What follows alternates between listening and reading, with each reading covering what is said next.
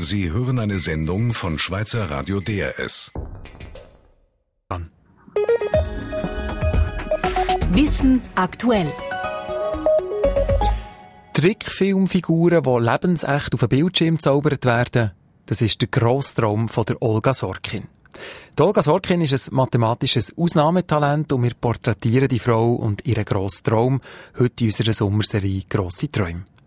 Die Olga Sorkin ist 30, mathematisch hochbegabt, Professorin an der ETH Zürich und auszeichnet mit ziemlich allen Preisen, die es ihrem Metier überhaupt gibt. Ein grosser Traum, den hat sie noch. Die Wissenschaftsredaktorin Katharina Boxler. Ihr kennt vielleicht meinen Namen, aber ihr kennt nicht die Legende. Der gestiefelte Kater. Vollidiot! Wie konnten Sie die entwischen lassen? Oh, mein Gesicht! Madagaskar. Don't look down. I'm looking down. Schreck. It's no way to behave in front of a princess. Trickfilm mit 3D-Effekt, Kassenschlager mit Verzauberungspotenzial. Liebenswerte Fantasiefiguren, die uns zum Lachen oder Brüllen bringen. An arrow in your butt! Filmhelden nicht aus Fleisch und Blut, sondern aus Zahlen und Formeln, die die Olga Sorkin austüftelt. Es funktioniert alles mit Zahlen, also mit Mathematik. Und das heißt, ich bin keine Künstlerin. Ich arbeite an den Werkzeugen, an Software, die das ermöglicht.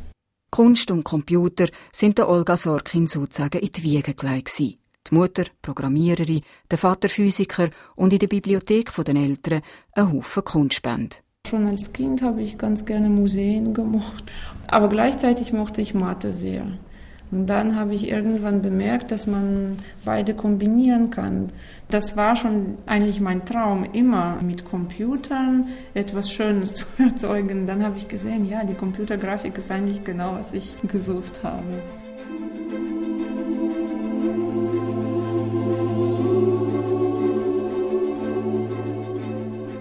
Computer haben keinen blassen Dunst von Kunst und Künstler keine Zeit für komplizierte Mathematik.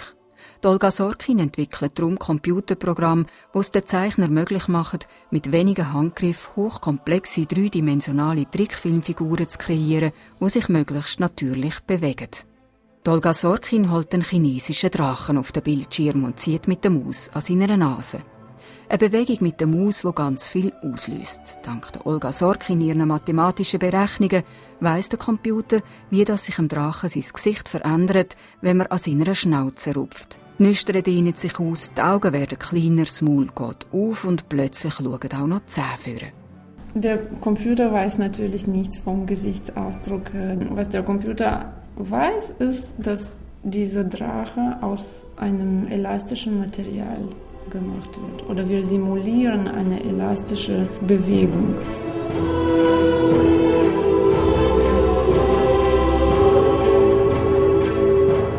Der Computer versteht nichts von Gefühl, aber dafür ganz viel von Materialeigenschaften, zum Beispiel von den Eigenschaften von elastischem Gummi.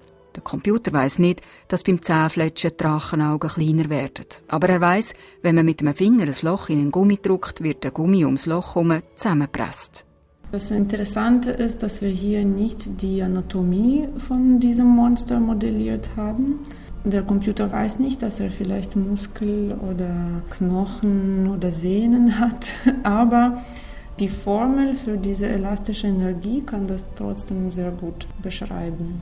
Das heißt, man kann die Bewegung von einer lebendigen Figur mittels physikalischer elastischer Formel annähern.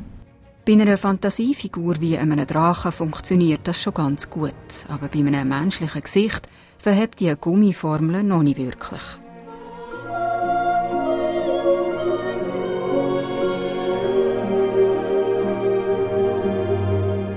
Wenn das die Informatiker auch die Mimik und die Bewegung von Menschen perfekt simulieren können, das weiss auch die Olga Sorkin nicht. Aber ein Termin hat sich die 31-jährige Computerspezialistin ihrer privaten Agenda ganz dick angestrichen.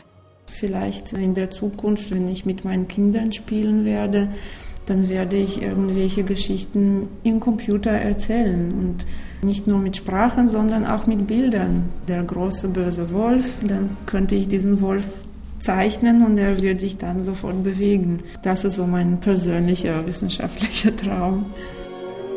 Das ist unmöglich. Nur wenn man nicht daran glaubt.